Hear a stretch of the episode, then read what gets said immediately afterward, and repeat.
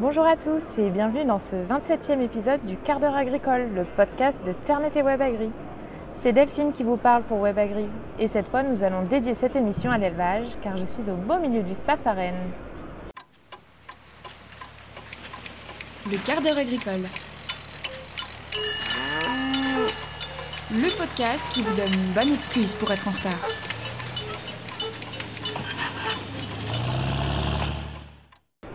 Aujourd'hui c'est le concours Blonde Aquitaine, la race à viande mise à l'honneur cette année par le space. Je suis trop contente. C'est une race qui me tient à cœur parce que c'est celle que mon grand-père élevait et que mon oncle élève toujours d'ailleurs. C'est une vraie histoire de famille. Entre nous, elle est belle, non? Écoutons Clémence Rousset de l'OS Blonde d'Aquitaine qui nous la présente en quelques mots. Alors la blonde, c'est une race qui est très connue pour euh, ses bonnes qualités bouchères, donc sa tendreté, et ensuite elle a un très bon rendement carcasse. Après, c'est une vache qui s'adapte très bien, peu importe euh, l'endroit. Par exemple, on a des vaches qui sont exportées au Mexique qui tiennent très bien la chaleur. Euh, c'est des vaches qui peuvent être en estive ou qui peuvent être dans des endroits plus froids. Elles sont vraiment adaptables. C'est sûr que c'est une race avec laquelle on aime travailler. C'est une race qui est relativement jeune et qui pourtant est maintenant troisième race de l'Hexagone, donc ça veut bien dire qu'elle a des qualités qui sont reconnues. Et puis euh, on a des éleveurs qui sont super motivés. Là, on a des, animaux qui viennent du Pays Basque alors qu'on est en Bretagne.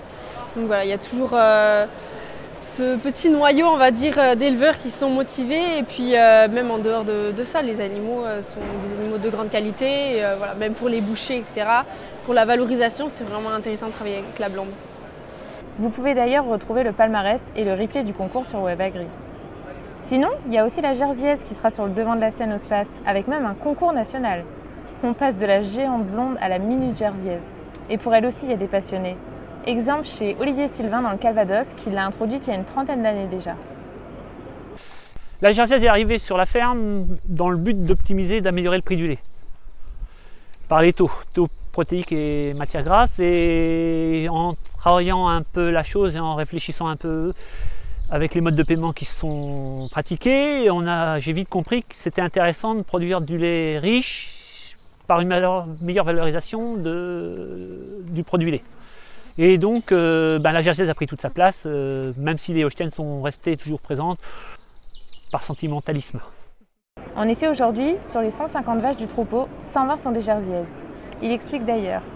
La production pour la production, c'était pas le but du jeu. Le but, c'était vraiment de jouer, de sélectionner sur les taux par la génétique et une alimentation avec, un, avec une couverture énergétique correcte pour, euh, pour limiter les déficits énergétiques. Et donc, euh, ben, on conserve toutes les céréales, blé et protéagineux févrole qu'on incorpore dans la ration. Et, puis la sélection était bien, bien fixée sur les taux ce qui a porté ses fruits. Là, sur les 7 dernières années, en TP, en Jersiaise, on est à 41,7 sur ce que j'ai pu calculer, de moyenne sur les 7 ans. Ce qui est correct, à mon avis. Et donc, ça a une grosse incidence sur le prix du lait. On va dire, euh, par rapport au prix de base, on a jusqu'à 130, 140 euh, centimes euh, ou euros du, du, 1000 litres. Au concours Jersey du Space, il devrait présenter l'une, une vache en cinquième lactation avec des taux exceptionnels de 46 de TP et 73 de TB. J'espère qu'elle remportera un titre. Direction maintenant l'espace pour demain, dont la thématique porte sur le climat cette année. Pour l'illustrer, nous allons dans le pays de Bray à la ferme laitière de Merval qui a totalement changé de pratique afin de réduire son impact environnemental et ses charges. Parce que souvent ça va de pair. Hein. Bertrand Cailly, le responsable, témoignait cet été. Et euh, le fait d'être en toute herbe nous aide, euh, beaucoup à, avoir un système très autonome et très économe. Et euh, derrière, le fait de planter régulièrement des d'avoir remis de l'agroforesterie, des vergers, les ruches, tout est fait pour raisonner globalement et que toute surface soit utile au projet global de la ferme. C'est d'ailleurs pour ça que les vergers euh, bastige sont pâturés par les bovins.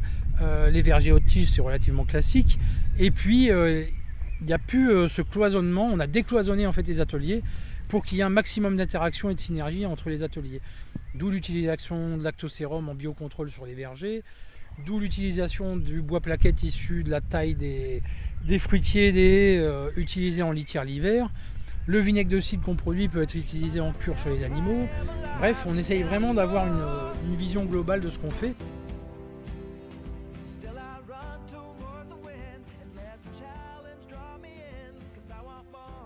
Je vous invite vraiment à écouter le reportage complet sur WebAgri en tapant Ferme de Merval car c'est hyper intéressant leur système. Place aux jeunes maintenant. Le SPACE a carrément dédié un espace aux lycéens et aux étudiants des filières agricoles où ils peuvent prendre la parole et échanger quant à leur avenir. Écoutons par exemple cette jeune fille interviewée par Céline pour la rédac. Donc moi c'est euh, Anaïs Caillère, je vais avoir 19 ans euh, en fin d'année. Euh, je viens pas du milieu agricole, mes parents ne sont pas agriculteurs. donc j'ai fait un bac pro, là je, fais un BTS Axe, je suis en deuxième année au lycée Théodore Monod au Reux. après mon BTS, je pense être salarié agricole, histoire d'avoir un peu plus d'expérience dans le milieu agricole. Et le but final, c'est de m'installer euh, pensant Je sais que je, vais je veux produire du lait, alors euh, soit de vache ou de chèvre, pour l'instant, je ne sais pas. Euh, les quelques années à venir vont sûrement être décisives pour moi. Et, puis voilà. Super Anaïs, je te souhaite beaucoup de réussite dans tes projets. C'est cool d'entendre des jeunes motivés comme ça, même pour une installation hors cadre familial. Pour finir cet épisode, on va parler un peu politique, car le ministre de l'Agriculture Marc Fesneau a aussi fait un saut au space. Il a été interpellé tout au long de sa visite sur la sécheresse, l'inflation ou encore le prix du lait. Il a notamment été alerté sur les besoins en trésorerie nécessaires pour acheter de l'aliment cet hiver et a souhaité rassurer les éleveurs, évoquant l'abaissement du seuil d'accès au régime des calamités agricoles. Ce dernier pourrait ainsi passer de 13 à 11% L'accélération du dispositif sera toutefois difficile puisqu'il est avant tout nécessaire d'évaluer les pertes, mais il reste ouvert à la mise en place de dispositifs complémentaires si nécessaire. Le besoin en trésorerie sera d'autant plus criant que les éleveurs sont également frappés par la flambée des prix de l'énergie qui font grimper leurs coûts de production. Le premier élément de la rentabilité, c'est la rémunération du coût de production, a réaffirmé le ministre à l'issue de son discours. Un sujet lié aux négociations commerciales et à la loi Egalim 2, alors que les renégociations liées à la guerre en Ukraine s'avèrent tendues, une partie de la grande distribution refusant de passer des hausses. Marc Fesneau, comme Emmanuel Macron quelques jours avant lui, a évoqué la possibilité de faire évoluer cette loi si nécessaire tout en maintenant que la priorité restait avant tout de faire appliquer les textes votés en fin d'année dernière. Au-delà des urgences, le ministre a souhaité se tourner vers l'avenir, répondant aux questions d'étudiants de formation agricole. Et si la rémunération reste un élément clé dans l'attractivité du métier, d'autres questions doivent être abordées de front.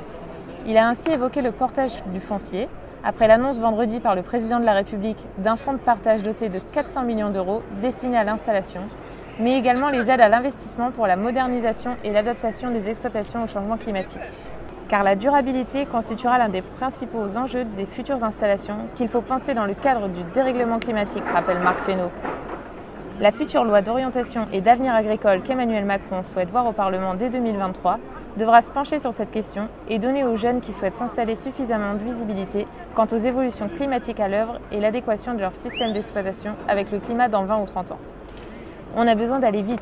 Changer un modèle agricole avec un dérèglement climatique qui galope est un défi immense, a estimé le ministre, d'où l'importance d'avancer sur les transitions malgré les crises.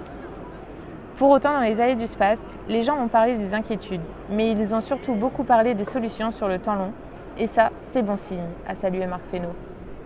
Et voilà, c'est sur ces mots de la fin du ministre que je vous laisse.